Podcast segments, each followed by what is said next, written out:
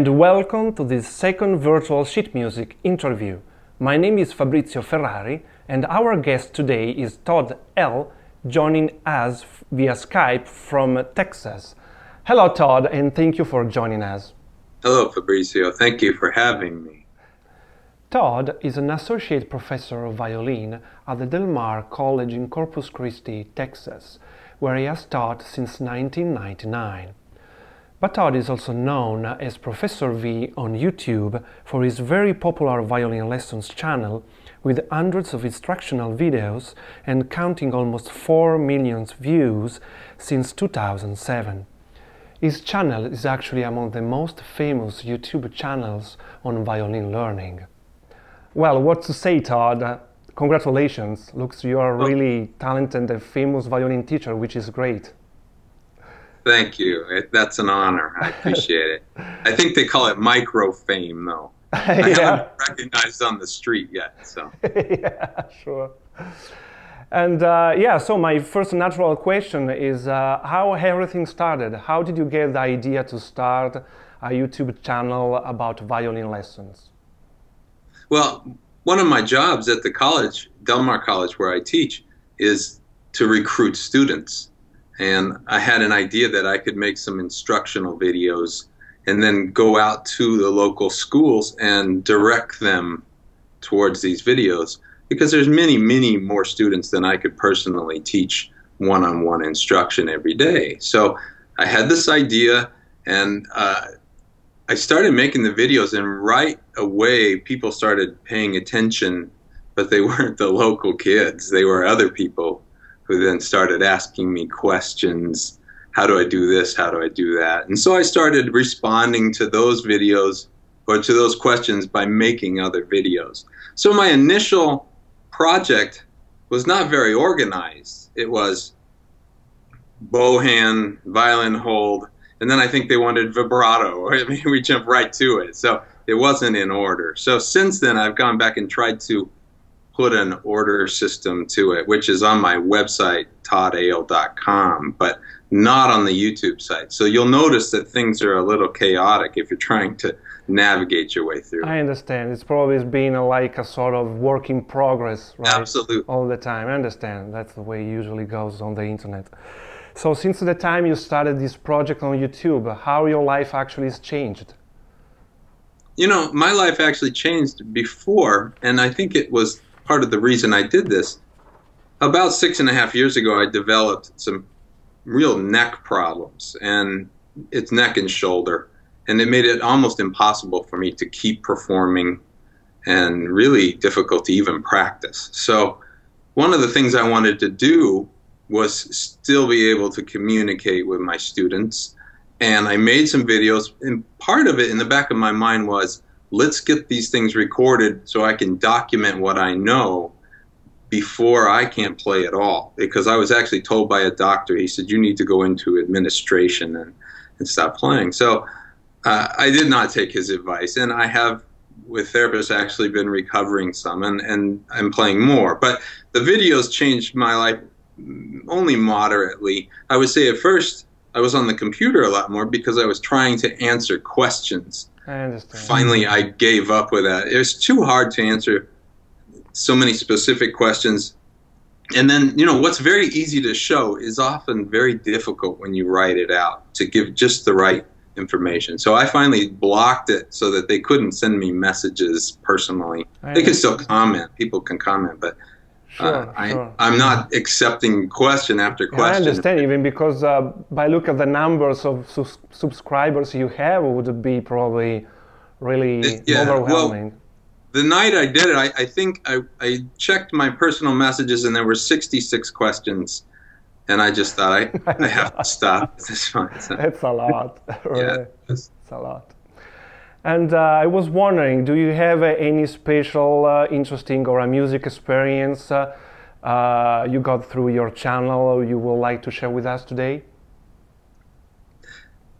I think if you want to, the funniest thing about the channel is when I created it, it certainly was just to have a username on YouTube. And I picked Professor V because I wanted something I would be able to remember. So I thought, well, I'm a professor of violin. It had nothing to do with the idea that I was going to teach.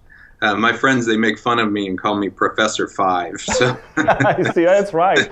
Yeah, right, that's right. Uh, no, I I have had some pretty fascinating uh, emails from people, even in Iraq during the war. Some not not soldiers, but someone trying to learn violin in Baghdad. Really? Communicating with him Amazing. during the invasion. I mean, it was it was after the invasion, but it was, you know, very touching to me that this person was just trying to do something so human and, and so important to me, and we were corresponding. Sure, so sure. I've had a lot of things like that. So Wow, that's really amazing. Thank you. it, it has been. Yes. Yeah, and um, so moving to a more general perspective, I'm sure that our audience would like to learn more about your uh, philosophy of teaching. Uh, would you like to tell us about that? It, it has changed over the years, and of course, I have many different types of students. I have very, very young students all the way through the college students, and to have one philosophy. Uh, at first, I, I thought, well, that's impossible, but you know, in the end, I, I came up with my goal is to inspire the love of learning. And I, I want to show that the process of learning is even more important than the final result. I agree. You can spend your whole life with this. I agree. I agree with that completely.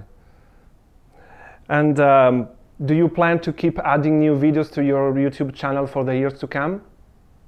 I haven't decided.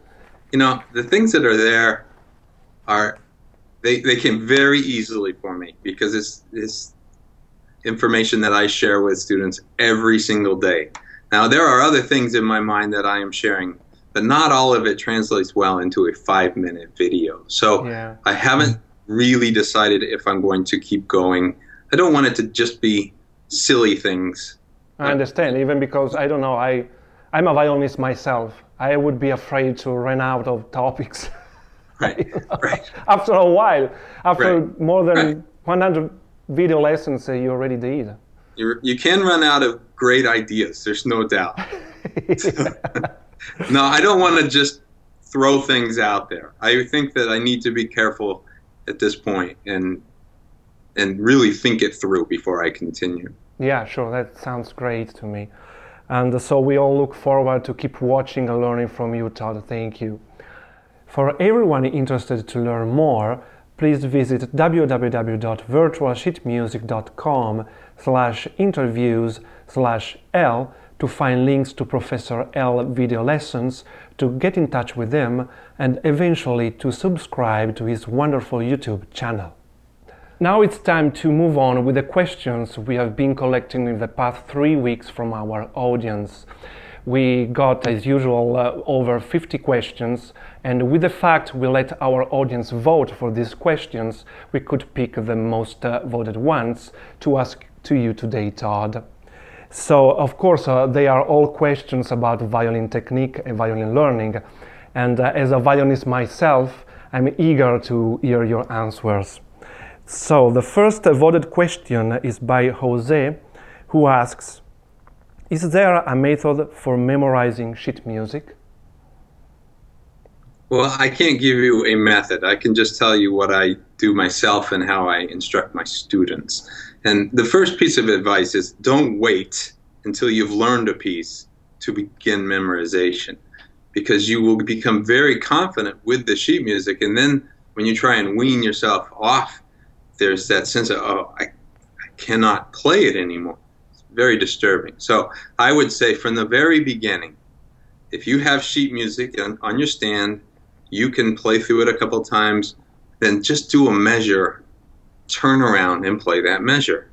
Maybe play it 10 times so that you put it in your muscle memory, in your oral memory, turn around, look at it, put it in your visual memory. There are three types of memory. Then do the next measure. And then maybe you do the same process and then try and play the two together. So I break it into sections, maybe a measure at a time, maybe a phrase, a line, however your mind works. But think of them as train cars that you're coupling together, putting all these sections together. Now, I mentioned the three types of memory it's oral, what you hear, visual, what you see, and kinesthetic, which is your muscle memory. What does it feel like? So some people have very highly developed uh, one of these or another. The sense of, say, visual memory is very strong, so they can look at the page, see it, and then you have maybe a photographic memory. Others really struggle with one of those, so then you want to try and learn it in more than one manner. I had a professor that used to say, if you can lay in your bed or sit in a chair and play through the entire piece just in your mind, know every shift, every bowing, then you really have it. So there's some ideas, but I try and do it just a tiny bit at a time so I'm not overwhelmed. One measure, turn around. That's not too much information. And then repeat it and then do the next measure and just chip away at it every day. It's a great tip. Thanks. The second question is by Deb Devon, who asks Are there any good exercises you can suggest to aid relaxation in the bow arm or hand? Well, maybe I can show you something. A lot of students will come to me and they, I will see tension in their bow hand, maybe this peak or a collapsed pinky and rigid fingers. And then when they start to play, I see this the whole time. And the first thing that I want to say to you is to let the bow weight be held by the violin. So if you look at my pinky, I come down curved, it's relaxed, I'm on the string. When I lift it, I feel the weight in that pinky. When I set it down, my pinky is then relaxed. I usually keep it on the stick, but if you tap your fingers, you're completely relaxed, and the weight of the bow is being held by the violin. And then you can create artificial weight by adding the weight of the arm at the frog or as you work your way towards the tip, you'll have to start feeling the thumb go up and the first finger come down. So you can get the stick into the hair or into the string here. But you don't have to add a, add a tremendous amount. As you bow from here, you add a little more, a little more, a little more. I show an exercise where I have you start with all four fingers on the string, totally relaxed. Might tap your fingers, then as you bow, you lift your fingers. Pinky goes up, then your ring goes up, and your middle finger goes up. Then you turn it around and you add, add, add. So you're teaching that rolling sensation or the transfer of weight from all four fingers to the first finger and then back to all four. But again, I let the instrument support the weight of the bow. Wonderful. So the third question is by Carl Silva, who asks, What exercise do you use to stretch your fourth finger so it is not flat? Well, I don't try and stretch anything that concerns me. That would create tension. I don't believe you can make your hand size much larger. So, what I do is I adjust the hand position. And really, it's the thumb but there's a couple ways to think about it. I teach my students to support the instrument between there's a bone right there above the crease or the, the knuckle on the thumb. So I rest the bow, the violin there and then on the other side as well. So it's that point. And there's a little space underneath it. Now that is a starting point, but if you look, I could actually set it where I can't even reach my pinky or I can adjust my thumb and my elbow a little bit. I can come lower, I can come higher, depending on the size of your hand. So what you can do is actually put your fourth finger down first and then place your other fingers. That should set your thumb in the proper place. Be careful not to have this way out here though. I like to maintain contact with both sides of the fingerboard. Place your finger. But look, if you have a big hand, your thumb can be much higher than if you have a little hand. Okay, so if I see some girl, a very small child, who is having trouble reaching her pinky, I may have that thumb quite a bit under the neck. Let's see if you can see it there, like that. But if you have very large hands, like say Itzhak Perlman, his, even Heifetz, his uh, thumb comes up here. So really concentrate on the placement of your thumb, but do not distort your wrist when you come under. Don't let that wrist pull out. There's risk of carpal tunnel Absolutely. syndrome if you've Absolutely. been nervous. So.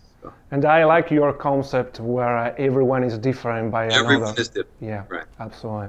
Okay. The fourth question is by Greg Ronalds, who asks, "How many hours a week should a beginner violinist practice?" Well, I try and break it into each day, not into hours per week. Um, initially, you, you might try just practicing the length of your lesson. So if you're taking a 15 minute lesson, say the child is six, 15 minutes, that's an attention span for a six year old. Uh, if you have a half hour lesson, start with that. What you should do then is, I mean, really what it comes down to is the amount of concentration. Once you've lost concentration or focus, you're done. You should stop. If you want to come back again the same day, say later in the day, that's okay. As long as you have focus, you can actually keep progressing.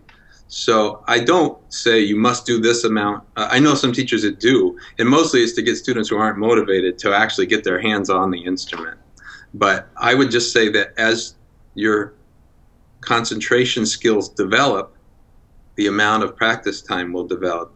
Also, you want to ease into it physically too, because you don't want to create tendonitis or, or injury by suddenly practicing a lot more. Sure, sure, absolutely.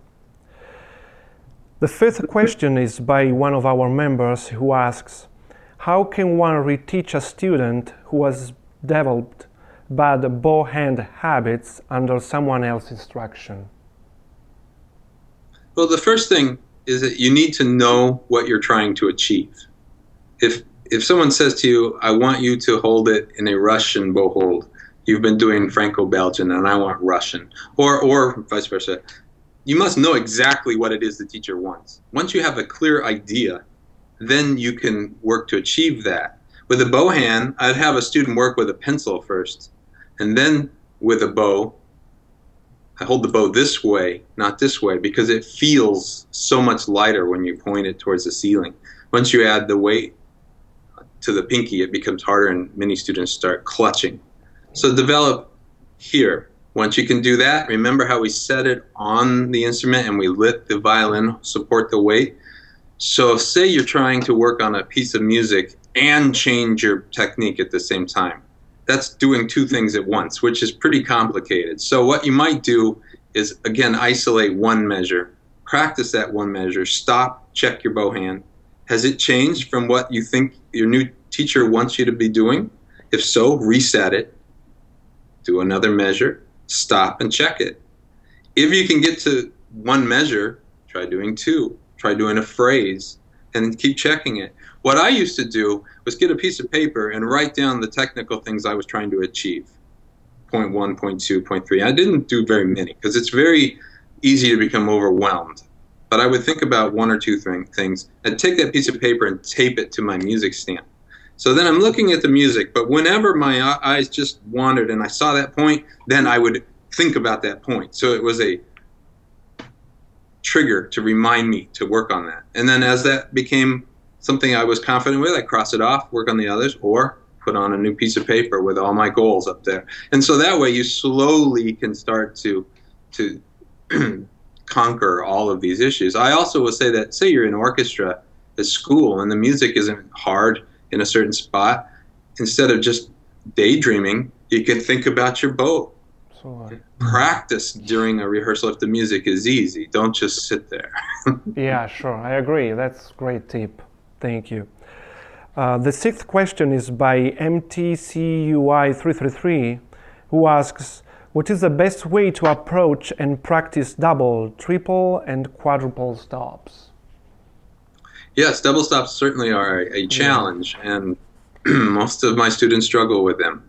I will say first that you have to be able to play on two strings and maintain a beautiful tone. It's very easy to go out of tune or be scratchy or create squeaks with the right hand. And that has nothing to do with the left hand and tuning of the fingers. I can bend the string flat by pressing. So practice open strings just with a small bow at first, then start to extend the amount of bow. try and sustain it through the bow changes. Once you're comfortable with that, I believe double stops are about hand patterns or the hand frame and about the interaction of the two notes. A great trick, and I, I don't believe it'll work well through Skype, I doubt you can hear it, but take your first finger and play on the A string, you'll play a B, and then tune it, say with open E, so it's a perfect fourth, and tune it until it's very smooth. So if you're too flat, you'll hear a, a graininess or a distortion. Too sharp, same problem. So play your one with open E until it totally sounds smooth to you. Don't move it. Roll your bow, leave that one in the exact same place. Roll your bow over so you're playing D and that first finger together. And then try and adjust it so it sounds smooth with the open D. You'll have to go lower. And what you'll notice from that is the interaction with the lower string requires a slightly lower finger, which means you can't just say there's one place to put your one down. So with a double stop, we do something called just intonation, and that, that is to actually eliminate beats. You don't have to do it, but it's it's a great way to train your ear. I heard a trumpet player say once, he said about string players, he said string players can hear the grass grow. Yeah. And I believe it's because we're listening to the interaction of notes. Absolutely. When you start doing more than a double stop, so you go to triple stops, um, what the stop actually means is stopping three notes. So technically, playing an open string isn't a stop, but doesn't matter. If you think about G major Mozart, you know? The important thing here would be, first of all, the hand pattern. So my B and my G create what feels like a half step. They're touching. Now, if you have really thick fingers, they're going to be touching tighter than if you have thin fingers. So you use your ear to make the determination. But they create a touching pattern. And then you have to learn how to do the bow stroke. Now, I like to think of the bottom two notes. There's only three notes, right? But I play the open D with a first finger on the A string. I play those together, and then I roll my bow to the upper strings, which is a one and a two. One on the A string, two on the E string, and I play them together. Now, when you string cross, you can move your bow out a little bit towards the fingerboard so that the angles aren't so severe. Use some bow speed, and I try and raise my elbow just a little bit so I don't roll this way. Roll that way, and I try and keep my bow on the upper two strings and gives the illusion that I'm playing all three. And you would say the same thing about quadruple stops. You can't play all four at once. I can't even play all four at once if I go all the way out to the fingerboard. There's still going to be a rolling motion.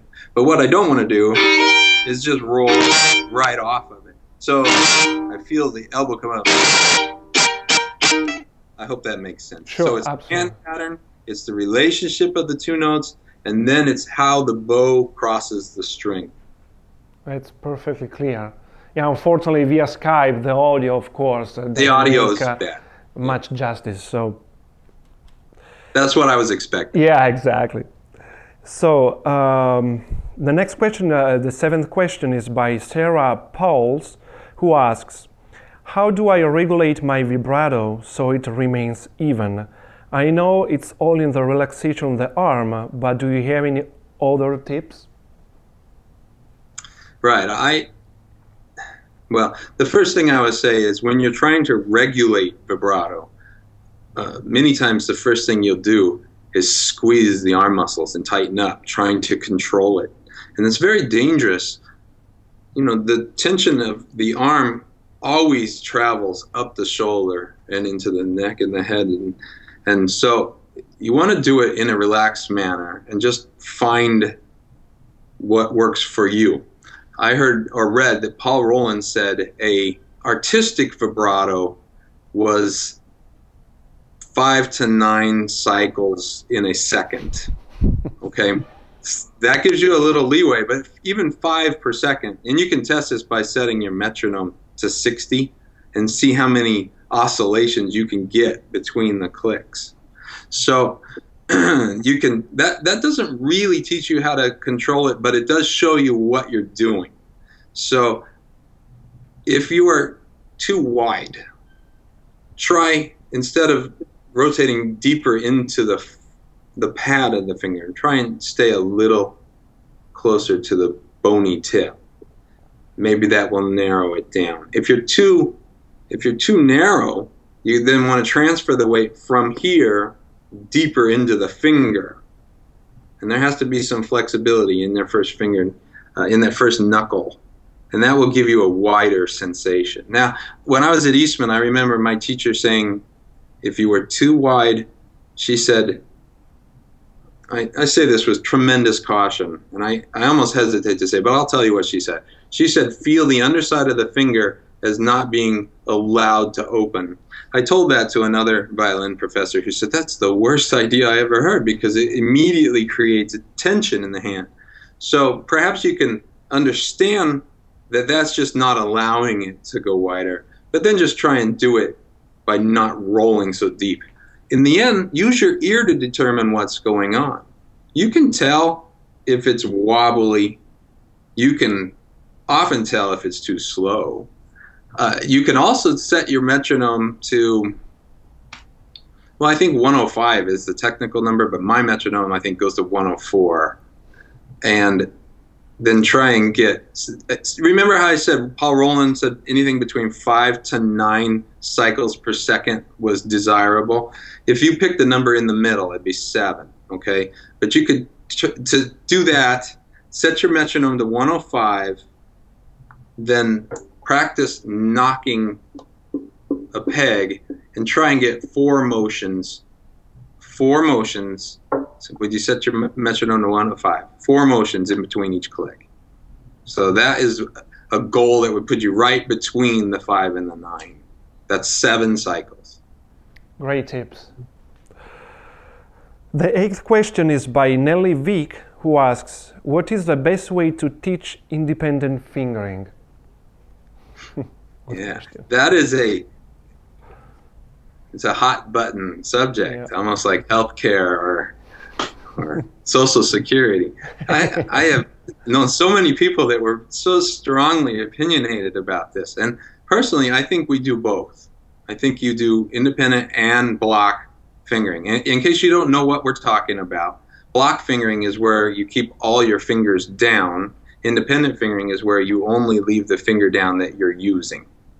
Okay, so when a student first starts to play, I usually approach with block fingering so that they start to understand a hand frame or patterns because on the fingerboard there are no keys, buttons, frets. You have to understand what a whole step is and what a half step is. And so I have them feel a half step if their hand is big enough. As I said, everybody's got a different size of hand, and a very small hand may not even touch for a half step, but they're close. Okay? After that, the problem with keeping all your fingers down is that you can exponentially create tension in the hand and the arm and then when you try and do vibrato, it's very difficult. So when I start to talk about independent fingering, first of all, it's important that you keep the old finger down until the new finger begins. And then you're free to lift the old finger. And you don't really want it popping up. You want to keep it close to the string. But I still like to think what is the distance? So if I'm going from one to three, I still like to think where would my two be if I set it down in the key that I'm playing, say it's an F sharp or an F natural, I like to think where would it be so that my hand is always in tune. And then it's easiest to play independent fingerings and slow passages with lots of vibrato. So you're you're free to to vibrate. If you're playing very quickly, it doesn't make any sense to lift a finger if you're coming right back to it. So I hope that clarifies. I'm sure. Okay. the ninth question is by Tony De Rosa, who asks Is there any specific book you can suggest for learning violin basics? Well, okay, I, I don't know how basic he wants to go. No uh, it could, right. I, I mean, I went to school with a guy named Robert Frost who wrote All for Strings. It's a very well known method. And if you are at the very beginnings, you, you want all for strings book one for violin and it, it gives you all sorts of information. But it's really basic. So you need to understand what it is that you're looking for. Another great book for let's see if this is the principles of violin playing. Can you see that? Yes. yes. By ivan galamian this is a fantastic book. And i looked on amazon and you can still get it but it is not cheap I went to Meadowmount. I bought it at Meadowmount, the summer music camp, Oh, and uh, nice. You have a I dedicated. found a four-leaf clover while I was there. Wow. I taped it in the book, so it's my lucky book. yeah. Another great book is called The Teaching of Action in String Playing by Paul Rolland. Mhm. I looked on Amazon; it's also there. These books are not cheap, though, so you have to expect that. But those two, the Galamian book and the Paul Rolland book, are much, much more in depth. They'll take you farther than, say, the All for Strings book. Another nice book is called it's The Viola by Henry Barrett, and that's I know it's not the violin, but that has some tremendous information. And a lot of violinists play viola too. And there's some information in here that is not in the others. So I recommend all of those books. They're Okay, fantastic. perfect. Yeah, I want just to mention to our audience that they can find links to these books on uh, your dedicated page, which is, just to not forget, www.virtualsheetmusic.com slash interviews slash L. All right, let's move uh, uh, on with an um, actually last question by John Parkinson, who asks, "What do you consider to be the most important daily violin exercise?" That's a good question. Key key question. I, I Yeah, it is. well, I can tell you what one of my teachers said to me. And he said it like this He said, The secret, he said to me, the secret is practicing trills. Now, I'm not going to say that it's totally true. I'm just going to tell you what he said to me, okay? And what he was talking about was the lifting motion from the base knuckle and following the pathway to the fingertip and always hitting it in the same place. Lifting with energy so that you're not in, in, in. You tap, you lift with energy. I even heard a famous violin violinist once say, "You should lift twice as fast as you set it down."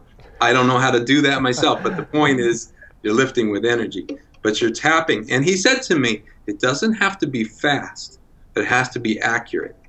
Yeah. Now, another professor I studied with said you could practice trills and try and increase the speed by working in small bursts. So, bzz, stop, bzz, stop, bzz, stop, so that you're trying to increase your, I think they call that twitch muscle, your reflex speed. That's firing the same muscle over and over and over. I will also say, for those of you that are advanced enough, when I warm up, my goal is to get the pads firm. I don't like the spongy or soft sensation my fingers have in the morning. I don't want to perform with it that way. So what I'll do is a scale on one string with one finger. And I'll go up and back down, and then I'll add the second finger and do the scale on the second finger. Go up, add the third finger. And by the time I'm done with that, my fingers have the groove in them, and the pads feel solid enough that I feel confident and I'm ready to go. If you want to just warm up your vibrato or practice your intonation, slow scales are just Yeah. best. Mm-hmm. Sure. I, that, that actually makes me remember when I used to be a student at the conservatory in Milan, in Italy. Uh, there were actually two different movements inside the students. There were students uh, that used to do just scales every day, and student, students doing just trills all the day. and uh, I, I used to belong to the second movement, doing trills all the time. Right. And I remember Laura, my wife, she used to be a violinist too, tell me you should stop to do just trills and begin to do even scales. And actually, it's, it's right. We need actually both, probably. You need both. Yeah, Yeah, exactly. So that's pretty funny story. It is. So we are done with the questions from our audience, and I have my final personal question, which is: uh, Do you have any plans uh, to come here visiting in South California anytime soon? Well, I need to come and, and learn how to surf. Me too. I live right, I Maybe live we right can do it together. the, the waves are too small for real surfing. So, sure. Let's do it. Let's go surfing. Yeah, sure. So I really hope to to meet you personally because it will be a Me great too. honor. That would be very nice. All right, it's been a great pleasure. Thank you very much, Todd, for joining us today. And thank you for watching.